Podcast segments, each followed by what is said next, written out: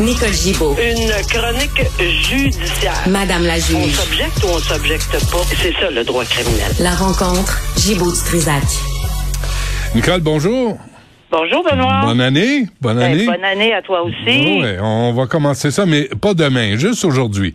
On va, hein, ça, ça s'arrête d'aujourd'hui. Là, tu veux, tu veux revenir sur les dossiers judiciaires, Ben. mais ce qui s'en vient là en 2023. Oui, parce qu'il y a une panoplie de dossiers judiciaires. Il y en a une tonne qui va arriver en 2023. Il y en a qui arrivent plus vite que d'autres, dont celui qu'on va parler peut-être un peu plus aujourd'hui, avec le retour en cours des, des farfadas pour le blocage du pont, euh, de- le tunnel Hippolyte Lafontaine. Mais il y a énormément de dossiers qui vont faire jaser. Euh, il y a évidemment, on bientôt aussi, soit le 26 janvier, on va voir s'il y a des représentations. Qu'est-ce qu'on va entendre sur les représentations sur sentence de Harold Lebel. On se souvient qu'il a été trouvé coupable de euh, d'agression sexuelle devant jury. Alors, on devrait s'entendre. On a dit qu'on s'entendait sur une sentence qu'on va proposer, mais évidemment, euh, le tribunal n'est jamais lié, mais on verra. Normalement, on suit des recommandations communes. Il y a également la belle-mère de Graham B euh, pour la petite fille euh, martyr qu'on appelle Ouais. communément. Et euh, pourquoi? Parce qu'elle a fait appel de son verdict. Il y a beaucoup de points de droit dans ce dossier-là euh, qu'on n'aura pas le temps de développer ensemble, mais que- lorsque ça arrivera, on pourra les développer là, euh, au fur et à mesure. Mais il y a énormément de choses qui se sont passées dans ce dossier-là. C'était pas un dossier facile à gérer pour le juge, pour la couronne, pour tout le monde, parce qu'il y avait des huis clos à l'intérieur de huis clos d'ordonnances d'interdiction de ci, de ça, euh, à l'intérieur d'autres ordonnances. Euh, il y a eu toutes sortes de choses qui se sont passées. Il y a eu des requêtes, il y a eu des témoins qui n'ont pas pu être, être entendus. Il y a eu des requêtes au préalable qui avaient été accordées, mais pour une partie, ah, ah, il y a une panoplie de choses. Est-ce que j'ai une question là-dessus là. Tu viens de défiler une série là de Oui. euh, de complications là. Est-ce que ça sert la justice tout ça? Ben, naturellement, c'est sûr que ça dépend de quel côté. Si on veut servir la justice en ayant une finalité pour cette pauvre petite fille puis sa famille, euh, ben c'est sûr qu'on va dire non. Si on veut, si on veut dire est-ce que ça sert la justice avec un grand J dans le général, mais on peut mettre un petit J si on veut là, mais en général, dans ces principes fondamentaux euh, qui existent, puis que bon, on doit suivre évidemment le droit, etc. Ben oui, parce qu'il faut il faut éclaircir ces points de droit-là. Pourquoi? Parce que éventuellement, si jamais ça se représente, euh, ce sont les cours d'appel puis la Cour suprême qui peut remettre les pendules à l'heure puis dire aux avocats et, et- et- aux juges aussi, euh, non, vous vous enlignez pas de ce côté-là, puis vous n'êtes pas correct, puis voici, c'est ça la finalité. Euh, vous devez, souvent ça donne des leçons et des messages. Est-ce que ici c'est le bon dossier? C'est sûr que les gens veulent même plus n'entendre parler. On pensait qu'on aurait probablement voulu jeter la clé euh, pour cette dame-là. On le sait, là, ça c'est de façon euh, très euh, générale puis émotivement. Mais euh, pour les principes de droit qui ont été soulevés, possiblement qu'on on a des choses à discuter. On verra si la Cour d'appel accepte parce que euh, c'est pas c'est pas euh, vraiment euh, c'est pas évident là, que la Cour d'appel va accepter tous ces points de droit. Puis en plus, elle, euh, en dernier point, elle euh, se soulève contre la sentence parce que pour elle, c'est, pas une sentence qui est adéquate. Une sentence à vie avec une possibilité de libération, si ma mémoire est bonne, c'est après 13 ans ou quelque chose du genre. Fait que non, c'est trop. Alors, euh, Yeah. il va y avoir... diffé- Ouais, Ouais. C'est, sûr que... Ouais. C'est sûr qu'il n'y a, y a- y a pas de mots pour ça. Non. Mais est-ce que, encore une fois, la Cour d'appel va vouloir aller là-dedans s'il n'y a pas eu d'erreur sur au moins sur la sentence dans les dans les barèmes et les critères? Non, je pense pas. On on n'intervient pas à la Cour d'appel. Mais pour des points de droit lors du procès, euh, pour un procès juste et équitable, que ça soit elle ou quelqu'un d'autre, le Mm. pire des pires criminels, on va la rectitude de, de- de- du droit, ça existe. Mm. Et puis ça, existera toujours. Ouais. Euh, en- en- Ensuite- envelopper Ouais, une petite fille avec du ruban euh, gommé en tout cas. Non, non, il n'y a, pas de mots. Il n'y en a Ouais, pas. On n'est pas capable. Ensuite, il y a Simon Hull. On s'entend que Mm. Simon Hull, c'est le champion qui avait obtenu une, une absolution conditionnelle, euh, puis que pour avoir euh, euh, agressé quelqu'un sexuellement, puis donner des, puis mettre des photos euh, sur sur euh, bon en tout cas pris des photos de sa victime dans une position euh, très euh, désolante. Et euh, bon, il y avait eu une absolution et tout le monde s'est insurgé, incluant la couronne, parce que c'est eux, qui doivent aller en appel, sont allés en appel.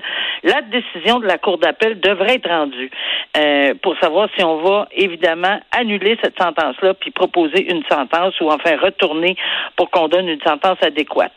Euh, je pense que ça va être fait, honnêtement, parce que quand on comprend les paramètres d'une sentence en matière d'agression sexuelle maintenant en 2023, je pense qu'on va replacer les pendules à l'heure. En tout cas, moi je le souhaite, puis il y a plein de monde qui le souhaite. Ouais, parce qu'il faudrait pas, faudrait pas que des que des condamnations affectent la carrière de gens qui ont commis un crime. Tu sais, il faut quand même être un peu plus compréhensif. Ok, c'est correct, j'arrête.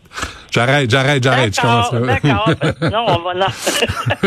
Alors, il y a également Paul Zaidan. Paul Zaidan qui est accusé de l'enlèvement du président de Coran. On s'en souviendra. Oui, il y a eu un long, long, long procès devant le jury. Et euh, on a appris toutes sortes d'affaires. Il y avait des rebondissements. C'était, c'était, c'était digne d'un film d'Hollywood. Honnêtement, là, non, c'est pas lui. C'est, c'est organisé avec le gars des vues. C'est clairement ce qu'on a essayé de prétendre.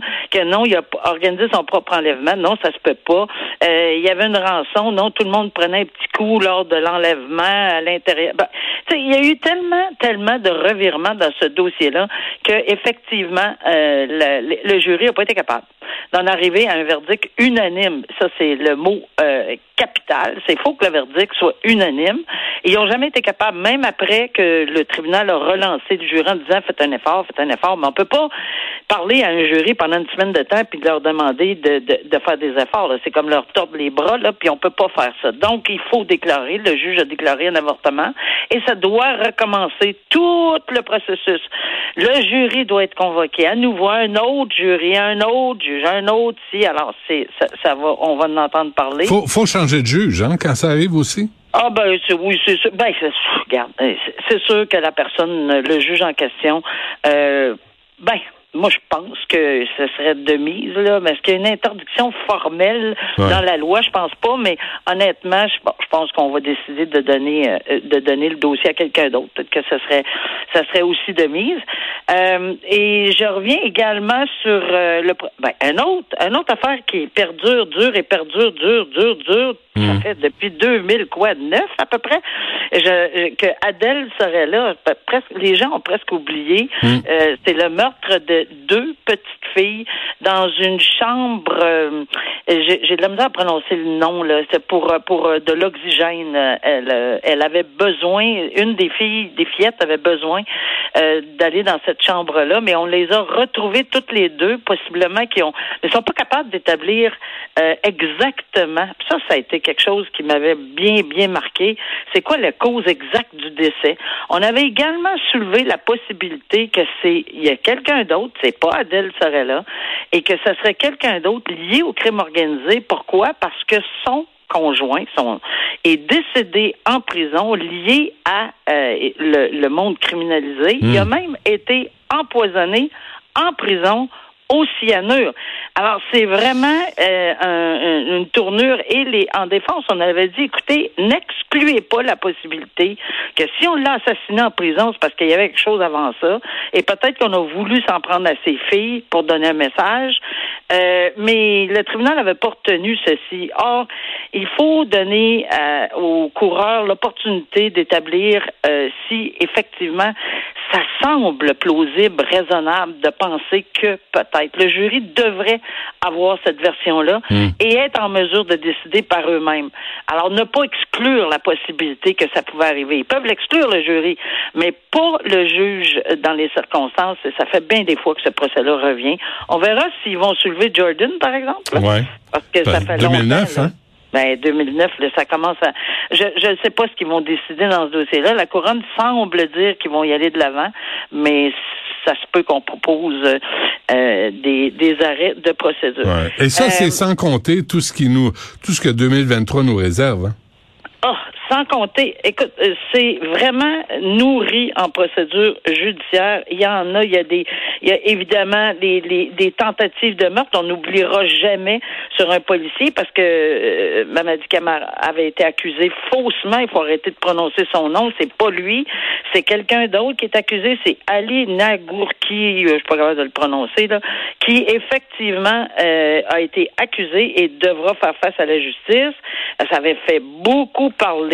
Il y a également Marc-André Grenon qui, qui, qui, 22 ans plus tard, est accusé de meurtre prémédité hmm. euh, de Guylaine Potvin qui a été retrouvée morte. c'est pas des farces en 2000, en l'an 2000, puis probablement à cause d'ADN. on verra comment ils ont euh, soulevé l'ADN. Puis une autre tentative, possiblement de meurtre par ce monsieur-là qui est allé dans les médias, qui a dit qu'il était rendu un très bon gars, etc. Puis qui, mais jamais on a su. Et là, ben, il est accusé, évidemment présumé innocent, mais on verra. Mais il y en a énormément. Il y a évidemment le meurtrier de l'Halloween là, de, de à Montréal. Pourquoi? Euh, à Montréal, pardon, à Québec, hmm. parce qu'il est à la cour d'appel, parce que lui aussi conteste le verdict. C'est tous des droits fondamentaux qu'ils ont. Est-ce qu'ils vont aller jusque là Il avait contesté la sentence. Évidemment, on s'en souvient. La Cour suprême a dit non, pas de bloc. Euh, à ajouter de 25 ans, mais il y en a, il y en a. Euh, il y en ben. a, il y a plusieurs féminicides. Il y a le roi du Xanax. Je suis plus capable de. Je, ben, garde ton souffle, garde ton énergie. On en a jusqu'au mois de juin. Nicole Gibault, merci. À demain. À demain. Bye bye.